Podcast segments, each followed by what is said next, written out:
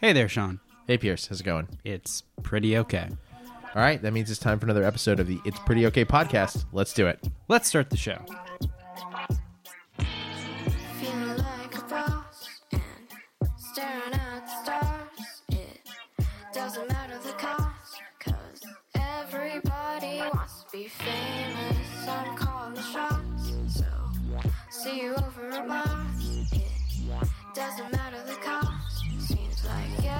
All right. So, through the magic of um, many means of conveyance and uh, uh, some lovely movers, uh, we are in a new, I guess, one of the official locations of the It's Pretty Okay podcast. Huzzah! Yeah. After nearly five years of living in Arlington on one road, I moved to Arlington on the same road a little bit further down.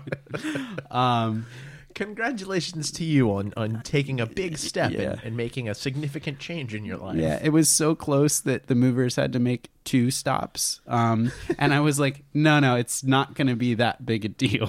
And they were like, oh yeah, it's not.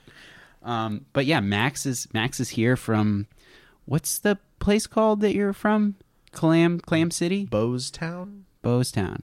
Oh, Bowstown. No, Bose is in Bo- oh Bozeman, Montana. Yeah, Oh, neat. Heard Um, is lovely this time of year. We actually know someone who is from Missoula, so we could ask. I'm I'm familiar. Um, I don't know if they listen to the podcast, but they should. Uh, ho- hopefully so. Hey, hey, man. Uh, but one of so obviously one of the the first priorities when a uh, a, young man moves into a, a new domicile is to set up the television. Oh, I thought it was bringing in your crock pot and toilet paper. I mean, those are high priorities too. Yeah. But I, I don't think they quite reach the level of let's get the TV set up. Yeah. Um, a- and notably, you've got to make sure that you get uh, that TV set up so you can watch cooking shows on the Food Channel or on Viceland, right? Yeah, but there's a problem with that because I want both, but both might not exist for very much longer. Oh, interesting. So, uh, so, so tell us a little more about that. So I believe a couple weeks ago, um, uh, so Action Bronson, who is kind of a controversial figure, at least certainly musically, um, he's Okay. gotten. There's been protests, so he doesn't go to certain events because of his treatment of women and his his music. I, I, I believe it. But he's had a very he just came out with a new album and he's had a very fruitful relationship with Vice Mm-hmm. and music was around it and also he has a number of television programs on true. the Vice network which is a which is a cable Viceland. Viceland which Yes. is a ta- cable television network. Correct. So he recently announced that their partnership has ended seemingly amicably but maybe not. I I got the sense that it was not super amicable. I know it was written versus how it felt, and I would agree with that. But um, that has ceased to exist. Max, I, have you ever watched the Viceland Network? It seems like your current living situation, the folks that you live with might enjoy it. No, I, I've never Okay. never watched that. He, among other things, uh, Action Bronson did. Uh, what did they? They got high and watched um, Alien. The they. It was a show where they Yes. watched the Alien show on History Channel, Okay, and they're just high and they're reacting to it. Hmm, sounds riveting. Yeah, but the main the uh the, the main uh, thing on Vice that really made him famous was a program called Fuck That Fuck That's Delicious. Yes. And you know, he and his uh his his friend Meyhem Lauren and DJ the Alchemist um would would go to interesting places and so there it, it wasn't a cooking show but it was a food it was a food experience Yes. show. And and similar to, and this kind of goes into the other part, the double pronged issue with Vice. Um, Eddie Huang used to be on have a Viceland show, and he no longer does.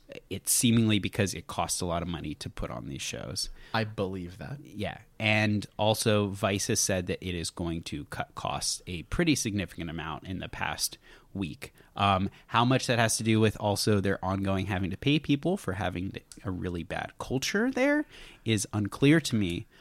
I don't know if it should be. I feel like it should be pretty clear that that's got something to do with Yeah, it. it, yeah, it probably Um, does. But it also, you know, I mean, are they having to to get two plane tickets to Budapest for Big Body Bess every time they go oh, somewhere? this is a good point. or, or- I mean, or for Action Bronson for that matter. I mean, Yeah. he is he is a wide man. Wide man. Um, I mean, all three of them, him and Bess and, and Meyhem Lauren, are all hefty fellas.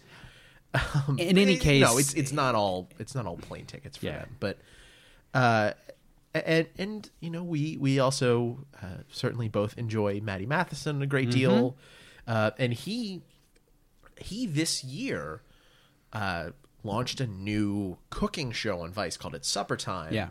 where he would mix some of the uh, some of the food experience stuff that you might see on Fuck That's Delicious in with actually showing you how to prepare, you know, uh, prepare meals. Um, but if if this keeps going further and, and Vice keeps having to cut costs, Yeah. I mean, it's not out of the realm of possibility to think that Viceland might be kind of done. Which is crazy because you know and i asked max because i have a similar you know there's some friends i know who really like watching the network. And thursday night it's just kind of the thing or whatever night if you're there thursday night it's the thing that is on from like 9 p.m on. And they say oh we got to watch this show or that show. And a lot of them are food based i mean we all seemingly everyone RH has an appreciation for the you know various anthony bourdain platforms um, Yeah. and shows a lot of these are shows that come out you have the experience and then also honestly it's it's a holdover from really the early 2000s when you had things like emeril which we've talked about before and you know even shows like paula deen or maybe in a garden ina garden is is Don't your you get her name wrong? She's a saint. I didn't used to. She's um, even you, you know uh, uh, Giada show um, and uh, I, you know Martha Stewart. I mean, these are all things that I think we grew up and they're very interesting. And now you've got Viceland, which is a kind of a younger version. These are you know, there's a lot of. I think now you get different tastes and flavor, flying all over the world and going Yeah. and seeing like this place has really cool food. Let's talk about it and let's make it too. But with Vice closing, where are those shows gonna go? Yeah, I mean it's it's a it's a good question. It's a tough question. Vice, you know, Vice was interesting because they had you know, they had a lot of that travel and experience around the world aspect, but they also still kept a really firm footing in New York. I mean, I was a huge Desus and Mero devotee. Yeah. I was watching it every like I watched every episode. Um and, and really really loved it. Um but I think you know we were uh, we were talking last night when we were out at a bar having dinner and drinks, and you proposed an idea for what we should do Yeah. with some of these Vice cooking shows. Yeah, I mean, as as anyone who's ever met me would know, I am a solutions architect, and I'm trying to solve problems that maybe you don't even know exist, but I decide that they exist. I'm gonna mute you around the horn style. but so this is there are some cooking shows some known quantities there that people definitely enjoy and i think would especially in this age of you will follow your content wherever it goes case in point something like twin peaks it's like i guess i'm going to sign up for showtime for a couple months so that i can go watch the new twin peaks reboot or whatever I don't know that we have data to support how many uh, people uh, signed up for Showtime because of Twin Peaks: The Return, but I do agree. I do agree that there is, you know, and, and we see it a lot with sports too. You know, you root for more and more people are growing up, and especially in the age of really ubiquitous fantasy sports, people are rooting for players more than they're rooting for laundry. yeah So, so where where do we take these shows, Pierce? So you've got reality sort of TV or documentary style food shows, plus traditional cooking shows. Yeah. And what is a network that we've maybe drifted away from because it's kind of set in some ways from the old, the the early 2000s is the Food Network. Ooh. Which I don't know about you, Max, but did you watch that a lot when you were younger? Yes. Do you How still, much younger? do you, do you do you still engage with it? Is really a question I would ask. um, Yeah, not as much. If you're at your parents' house, are you are you guys maybe watching Food Network? I don't know what you guys watch. no, no. You're just you're just talking about the the high minded things that you read. Yes. Okay. I mean, I, I will tell you, I I enjoy the Food Network, but right now my primary engagement with Food Network is the Cutthroat Kitchen drinking game, and like that is a that's a bad sign for the Food Network's continued viability. Great sign for Burnett's continued li- viability, though. Oh no, thank you. Uh, so I think that, and you mentioned Cutthroat Kitchen, and this is something I get to is uh, I enjoy Chopped as much as the next person. Um, I haven't really seen Cutthroat Kitchen, uh, and but both are instances of there's a lot of reality television food programming on there that, and there are a bunch of reruns. I think they're saturating that a lot. It's Yeah. not. This isn't uh like WB fifty where it's all reruns. It's like no, you you are the you are the Food Network. You're You supposed sh- to be producing food content. And I suggested last night that between the between the sheer volume of reruns Mm-hmm. of Chopped and Top Chef and the, I guess Top Chef is Bravo, but of of these food competition shows and the advent of Cutthroat Kitchen where it's become almost more of a gimmick. It's not so much about cooking as it is about being able to cook while you're wearing a sumo suit or something like that Yeah. that Food Network is running out of ideas. And and so I I really enjoyed this idea when you put it forth last night. I said, "Oh, there that would be a great place." Well, and ultimately, what is this? What is this about now? I think that the model we're moving to is even if you don't put it on your cable network, you want to own it on your streaming platform. Mm-hmm. So you can still have Cutthroat Kitchen, but maybe you don't have as maybe you have one rerun a day as opposed to two back to back, and it's on your computer or it's on your phone. Max, you seem a little skeptical. Well, so I don't know that Food Network is necessarily running out of ideas. I have a theory here, which is that Oh. Food Network used to be the place to go to watch people cook or eat food. Yeah. And so their bread and butter was people cooking and teaching you recipes. Yeah. Uh-huh. But I think that a number of other places, I guess apparently Viceland is one of those that's doing food shows, but there's there's food shows on Netflix and then even I think the primary place like you have young people watching tasty videos on the internet. I mean, those are the videos now where people are on their social Well, media and, they're watching a video of someone so, cook. eh, but and so Food Network needs to do something Yeah. different to try to pull in So those you- people. Because if you want to watch people cook a recipe, you don't need to wait till 4:30 to watch Rachael Ray anymore. You can Right. go on Tasty or whatever. reassert the hegemony and you buy up your struggling competitors. This is the way this works.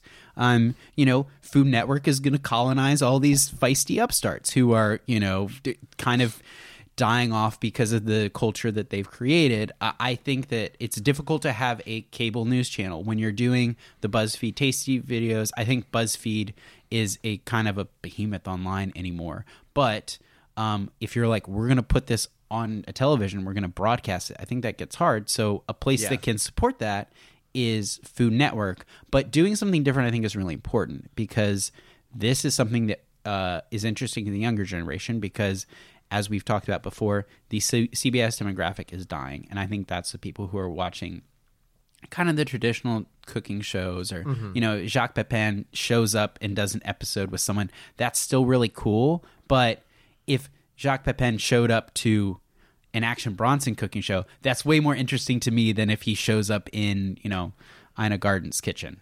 Yeah, and and so part of uh, part of what I was saying about the Food Network running out of ideas was, you know, I- I think that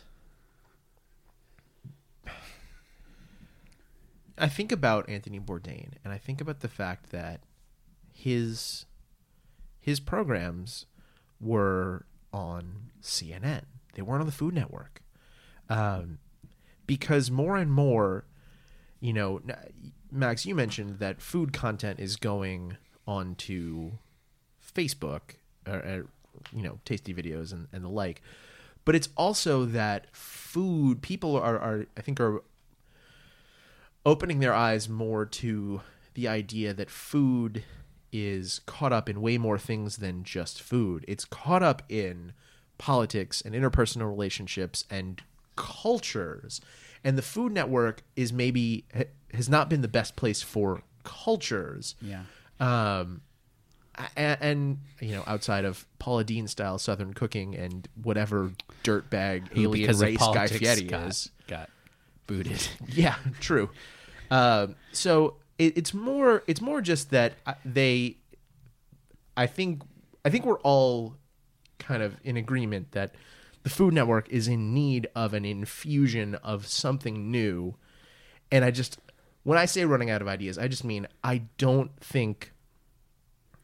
I don't think the Food Network shot in the arm should be another competition cooking show with a new gimmick like Cutthroat Kitchen. I just I really I don't want more of that. I want the same amount of Cutthroat Kitchen that exists now or maybe even a little bit less. Mm-hmm. But I want I want the Food Network to be somewhere that I want to like stop my channel surfing and watch it for a while. Yeah. And I, it's there's only so many meals that you can watch a person prepare in a row. So I, I think that's part of why we get so many reruns of Chopped, you know, because at least there's some competition and suspense to it. But if you had, you know, if you had Matty Matheson being a loud, boisterous person who really loves food and is intercutting preparing you know a, a seafood feast with like going back to his hometown Yeah. in Canada and talking about you know uh, uh, what it meant to have his grandfather prepare a family meal. I think that's something that's really interesting and something that Yeah. people would watch. And I don't. I honestly don't know the if if Food Network even has streaming stuff going on. They but, do. But this is. I mean, this is this would expand it, and people could go watch It certainly would. Now there is a problem that Sean you brought up pretty immediately. Uh, Max, you remember what he said the name of Action Bronson's show was? Um, fucking delicious. I think. Oh fuck, that's delicious. Yeah. Action Bronson and Matty Matheson uh, really like to say words like shit and fuck. Well, they'll fit in perfectly with the Food Network crew. Yes, Ina Garten, known sailor mouth. Um, but I, I think that you know, I, I think we talked about that. I that was one of my immediate concerns was Yeah. when can you put them on? But you you know you can air them late at night. Network late night. I mean, yes, and I would this, watch it. This is what you do. Okay, so I think this is a great idea because you also mentioned Desus and Mero, who are not part of the the Vice umbrella anymore. Correct. Um, and uh, I I think that what you do is you put all these shows on at 10 p.m. and later. I mean, you do you could do 10 to 2 every night. You're like, well, 2 p- 2 a.m. is really late. Well, what else are they going to put on? You know, Chopped. Yeah, yeah. I mean, it's almost certainly what they're doing now. I mean, I assume these shows are mostly 30 minutes, but you have you have a block on Thursday nights of of 10 p.m., 10:30, 11, and then you know what would be awesome? Let Action Bronson maybe maybe twice a month, maybe only twice a month, have a have a late night show. Have a late night show on Food Network. How fun would that I'd be? probably watch that. And and you know another so another thing we haven't even talked about at all with Vice and and you know and their food kind of sub brand Munchies is that they have a whole culture or they have a whole sort of uh, block of, of content that's devoted to uh, the the culture that exists of uh, incorporating weed into cooking. Yeah. And as as that, you know, a, as more and more states start to decriminalize or legalize marijuana, like that's going to be something that people are interested in. There's going to be more of a market for, you know, how can we uh, how can we who are you know are not a business who you know not a dispensary selling medicinal or recreational weed like how can we capitalize on this change in the laws and I- think that's something that's a pretty a a pretty big potential you uh, know if you're talking generator. if you're talking about markets boston washington d.c all of michigan all of colorado which maybe isn't a huge market all of california these are places that yeah uh, okay if you have a weed cooking show on and and you're you know and they fill you have seasons and everything you fill time yes max Yeah, and I mean, there's no reason why someone that lives in any other state can't enjoy a weed cooking show. I mean, let's you might not be able to participate, but like, how many episodes of Food Network do you watch where you actually want? to Are you making the same thing next to them? I mean, I don't know. you know, and part of me realizes that Food Network is, you know, they've been around for a while because they're good at what they do, and they're looking at these things. So I'm sure they're having these ideas. Vice has in the past, because ultimately, I guess it's it's a news network. It's a ma- it started as a magazine. It still is a magazine, um, and they do a new show on HBO, and they do some really good stuff. They did Yeah. something really great with the Charlottesville rally um, about uh, a little over a year ago, when whenever it was, um, and so uh, I mean, certainly they can shop out their content a little bit, and I think that that would be great. Uh, but I just I think that this would work out really well for everybody involved, and I would find myself now. I don't have cable right now, so I'd have to figure out a way to get to Food Network. But if you, this is one of those. If we're going to go to a la carte programming, this would bring me in. I mean, to be able to stream stuff on my TV, hanging out on a, a Saturday night, if I was like just kind of pre gaming, putting on, you know, Matty Matheson would be really cool. Yeah. Um, putting on a late night show on Food Network that is nominally about food would be really great. And I think that the place that has the budget to let these people run wild and do great stuff is something like Food Network. Yeah. Um, so uh, we'll we'll we'll give you that idea for free, Food Network. Yeah. Um, uh, we we'd like to be hired as your internal solution architects. Yeah. Uh, but you know, I think you know more and more, and, and we were talking about this before we started recording, just you know about how um, you know content and entertainment institutions get replaced, and, and when when the you know the big streaming services like Netflix and and Hulu are going to truly supplant you know cable and broadcast television as the pillars of the entertainment industry. And you know you've got to be the place where the people who are becoming the primary decision makers in a household get their content Yeah. and so Food Network has an opportunity if they do something like this, or maybe you know maybe they explore some partnerships with Bon Appetit, Yeah. who are, are doing a fair amount of stuff that I, I think is aimed at younger people. You know, we talked about basically ten by ten last Yeah. week. Uh, they've got this web producer named Alex Delany who they send around to cities with you know regional food specialties and have him eat you know 33 New York slices in 36 hours or 16 Philly cheesesteaks in a day. Like that's something you know they have a pretty interesting opportunity to kind of reassert themselves uh, themselves as the place for food content on TV, on the internet, on whatever platform you want to get your food content from. Like they can be Yeah. that place. and ultimately people that love their jobs and are good at them which these people are Yeah. they should be able to continue doing that And i think it's just a good place to land Yep. Any final thoughts, Max Pierce? no max would you watch this Uh, perhaps. We'll uh we'll we'll maybe we'll get some it's supper time into you soon so you can uh, get a feel for it. Yeah, give me the Nielsen box and we'll find out. All right. On, on that note, now that we're talking about Nielsen boxes and we are totally in over our heads, uh, we should we should move on. Uh, but if you have thoughts on uh, what to do with Viceland cooking shows or, or what the Food Network should do, you know, to to win your vote, as it were, uh, come find us on Facebook or Twitter at Pretty Okay Pod and let us know what you think. All right. Now that we've concluded our conversation there, it is time, as it is every week, for Pierce is sorry. And what are you apologizing for on this Sunday as it gets steadily darker in your apartment? well i don't believe in in light so uh, let, let us dive into the darkness so last week i shared about my time at the munich airport Yes. where I made the mistake of buying coffee in the morning instead of beer, which was a cheaper option, anyways. Uh-huh. So, some 45 to 90 seconds after this, I realized, okay, I've just had coffee, but I was on a long flight, so I should probably get some water. And I have a a uh, a collapsible water bottle. Which Max, do you like my collapsible water bottle? You talking about the orange one? Yes. No, it feels gross and weird.